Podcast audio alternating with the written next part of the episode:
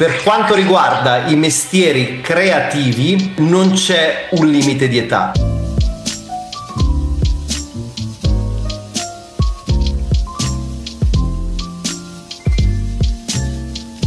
Ciao ragazzi, ciao a tutti, nuovissima puntata oggi del podcast estratta dall'ultima live Facebook che abbiamo tenuto sul nostro gruppo Content Creators Italia. Se non sei iscritto vieni a trovarci, mi raccomando. Puntata interessantissima, parleremo di tantissimi argomenti, parleremo del lavoro che sto facendo, di come diventare digital nomad, della migliore età per iniziare come content creator, se è giusto o meno iniziare un percorso universitario rispetto alla carriera che vorresti intraprendere e parleremo anche delle differenze tra arte e content creation. Quindi condivideremo tantissimo valore come sempre, mi raccomando se ancora non sei iscritto al podcast iscriviti e lasciaci una review e ti auguro un buon ascolto. La prima domanda è: Ho notato che sei spesso in giro per il mondo, che lavoro fai? Come posso farlo anch'io? Questo è un messaggio che mi è arrivato pochi giorni fa su Instagram e mm, la risposta è semplice e complessa allo stesso tempo. Fondamentalmente io mi occupo di creatività nel digitale e mi occupo di filmmaking e fotografia, ma gestisco in parallelo a questa attività una serie di attività online che mi permettono di monetizzare e quindi di non avere un vincolo fisico fisico di un lavoro 9 to 5. Questa tipologia di lavoro si chiama digital nomadismo digital nomad. Che cos'è un digital nomad? Un digital nomad fondamentalmente è una persona che lavora per l'appunto attraverso un computer e una connessione internet ovunque nel mondo. Digital per l'appunto perché sfrutta competenze digitali e le nuove tecnologie per poter appunto essere svincolato da orari o luoghi fisici e nomad perché solitamente un digital nomad non ha una residenza residenza fissa. Poi questo è vero relativamente perché uno potrebbe essere digital nomad e vivere sul lago di Como. Quindi la definizione di digital nomad è semplicemente avere l'opportunità di sfruttare le nuove tecnologie e svincolarsi da un luogo fisico e da un lavoro location dependent, quindi che dipende da un luogo fisico specifico e da degli orari prestabiliti, però non è necessario girare il mondo. Poi io ti consiglio di girare il mondo perché il viaggio è un'esperienza straordinaria. Quindi fondamentalmente questo è il digital nomad.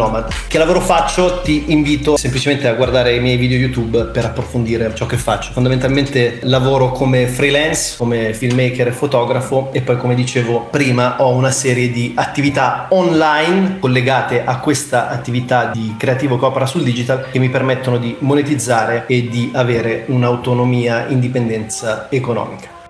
Vorrei diventare un digital nomad, quindi questa è una persona che già ovviamente ha cognizione di questa cosa. Ma non so se è lo stile di vita che fa per me, che consigli mi daresti? Innanzitutto, essere un digital nomad è uno stile di vita, quindi come dicevamo prima, sicuramente devi amare il viaggio, devi amare viaggiare e devi avere anche un certo tipo di indipendenza emotiva. Quindi secondo me sicuramente la prima parte è una parte diciamo di attitudine, una parte emotiva perché secondo me non è per tutti, poi dipende anche anche da che tipo di esperienza viviamo come digital nomad. Allora, vi riporto due esperienze diverse che ho vissuto negli ultimi due anni. La prima è quella dell'anno scorso, dove fondamentalmente per circa otto mesi ho viaggiato non stop e cambiavo location, quindi città o paese all'interno sempre della cerchia del sud-est asiatico e anche del nord-est asiatico, perché sono stato anche in Corea. Ho viaggiato ininterrottamente cambiando luogo, cambiando città, cambiando paese con dei ritmi un po' troppo troppo serrati. Mi spostavo costantemente, quindi a volte anche ogni 2-3 giorni, a volte ogni settimana, a volte ogni 15 giorni e sicuramente è molto provante, ok? Quindi vivere un'esperienza di viaggio così estrema dove cambiate costantemente location è estenuante sotto tutti i profili, è estenuante sotto il profilo emotivo, psicologico, finanziario, anche di produttività e soprattutto salutare. Mentre quest'anno, che vabbè c'è stato anche tutto il discorso Covid, quindi sono cambiate un po' di cose, sono stato molto più statico pratico e devo dire che il modo, quindi l'approccio di lavorare viaggiando, cercando di restare il più possibile all'interno di una città, di un contesto per non meno di 30-60 giorni è un approccio vincente, almeno questo per quanto mi riguarda, perché ti dà la possibilità di creare abitudini, creare riferimenti, ti permette di lavorare meglio, quindi di essere più produttivo, ti permette per l'appunto in termini di routine di avere una serie di abitudini che ripeti nel tempo e di conseguenza puoi andare a migliorare migliorare il tuo aspetto salutare, il tuo aspetto fisico, il tuo aspetto mentale, psicologico. Quindi sicuramente se parliamo di digital nomadism, il mio suggerimento è quello di non fare le trottole e non cercare di mettere dei check mark sulla cartina geografica dicendo io sono stato qui, sono stato qui, sono stato qui, nel senso io ci sono passato e non c'è niente di cui vantarsi. Quindi questo è il primo suggerimento. Quindi step, il primo step per diventare digital nomad è un discorso di cognizione e consapevolezza emotiva psicologica. Sei disposto a viaggiare, a passare poco tempo nel luogo in cui sei nato e cresciuto? Quindi questa è la prima domanda che dovresti porti. La seconda è creare delle competenze spendibili online, cioè devi avere la capacità di costruire delle skill, delle abilità che ti permettano di monetizzare attraverso l'online. Quindi ci sono miliardi di modi per guadagnare online. Ci ho fatto un video riguardo su YouTube. Basta che scrivete Giuliano Di Paolo guadagnare online, lo trovate, dove vado molto nel dettaglio sulle varie forme di guadagnare online. Però sicuramente, oltre all'aspetto psicologico emotivo, la voglia e la capacità di sviluppare competenze rivendibili online. Che siate freelance, che siate piccoli imprenditori o che vogliate anche lavorare da remoto per un'azienda. Potrebbe anche essere questa un'altra opzione. Quindi molto più stabile, crea molte meno preoccupazioni, tensioni e molte meno prezioni, soprattutto per il modo in cui siamo cresciuti in Italia, no? con questo mito del posto fisso, della stabilità, dello stipendio che arriva per forza tutti i mesi, eccetera, eccetera. Quindi la capacità di creare diversi flussi di incomes. E il terzo step è pianificare per l'appunto, una volta che hai sviluppato, compreso di voler viaggiare al mondo, comunque di voler intraprendere questa carriera alternativa. Secondo punto, sviluppare delle competenze rivendibili online. Terzo punto, pianificare quelli che possono essere i tuoi prossimi 3-6 mesi, massimo un anno, direi non più di un anno. E vedere anche come va, perché comunque essere un digital nomad non significa che da qui ai prossimi 45 anni dovrete viaggiare costantemente il mondo. Se la cosa vi fa stare bene e vi crea, come dire, piacere e dipendenza, perché no? Però il concetto secondo me è semplicemente quello di avere l'abilità e la fortuna di avere delle competenze e un'abilità anche emotiva psicologica che ci permettano di distaccarci da un lavoro fisico canonico 9 to 5.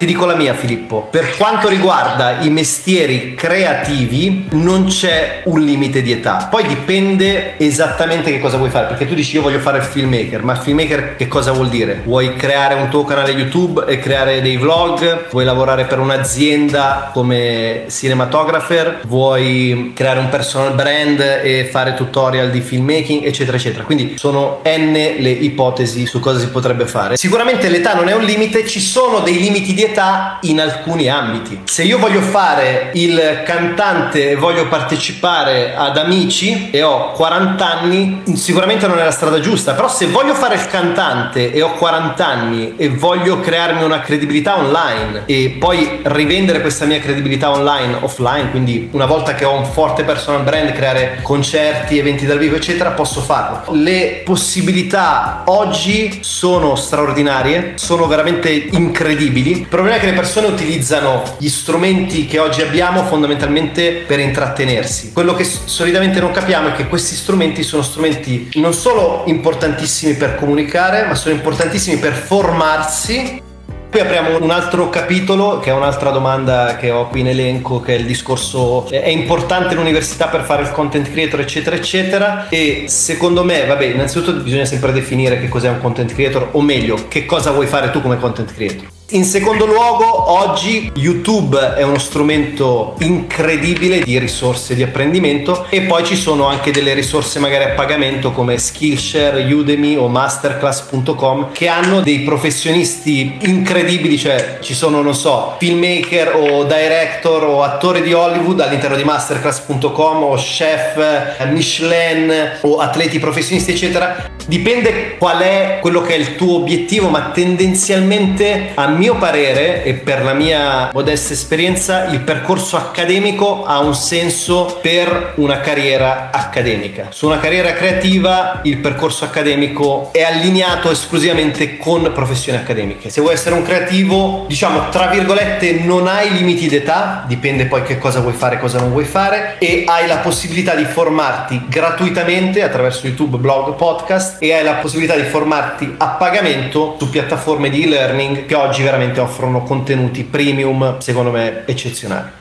Qual è il confine che delimita l'arte, diciamo, dalla content creation, che è quello che facciamo noi, quindi creare contenuti online, bla bla bla. Secondo me l'unica distinzione che c'è tra l'arte e la creatività digitale incentrata per l'appunto in condivisione di contenuti sulle piattaforme social è che l'arte non ricerca un'approvazione, mentre i contenuti social, quindi video YouTube, foto Instagram, video TikTok, bla bla bla, o blog post, eccetera, eccetera, ricercano sempre un certo tipo di approvazione da parte degli utenti. Perché in termini di espressione di creatività, cioè l'approccio è simile. Un creator è fondamentalmente un artista. La differenza è che il creator poi va a quantificare la sua arte, cioè la sua creatività, attraverso i numeri, le famose vanity metrics. Dice ho raggiunto 1000 o 10.000 visualizzazioni, ho raggiunto 50 o 200 like. Che reach ho raggiunto? L'artista, il vero artista, solitamente si discosta totalmente da questa cosa. Secondo me sarebbe una grandissima cosa se tutte le piattaforme eliminassero like, views. Ovviamente queste cose devono essere presenti all'interno del profilo dei creator, ma devono essere assolutamente statistiche private. Però è uno studio proprio sociale dimostrato, la social proof va a impattare, a determinare tantissimo l'interazione degli utenti sui nostri contenuti. Esempio, se io ho un post e ha 100 like, le persone che guarderanno quel post saranno più portate a cliccare sul pulsante like Viceversa, se un post che ha 5 like, una persona sarà molto meno propensa a cliccare sul pulsante like. Sicuramente l'aspetto artistico prescinde dal consenso popolare, anche perché poi il consenso popolare è anche determinato da n fattori che potrebbero essere fattori storici, sociali. Ad esempio, ci sono tantissimi artisti, tipo pittori, scultori o anche musicisti, che sono diventati popolari postumi, che hanno avuto, tra virgolette, successo, popolarità dopo la loro morte.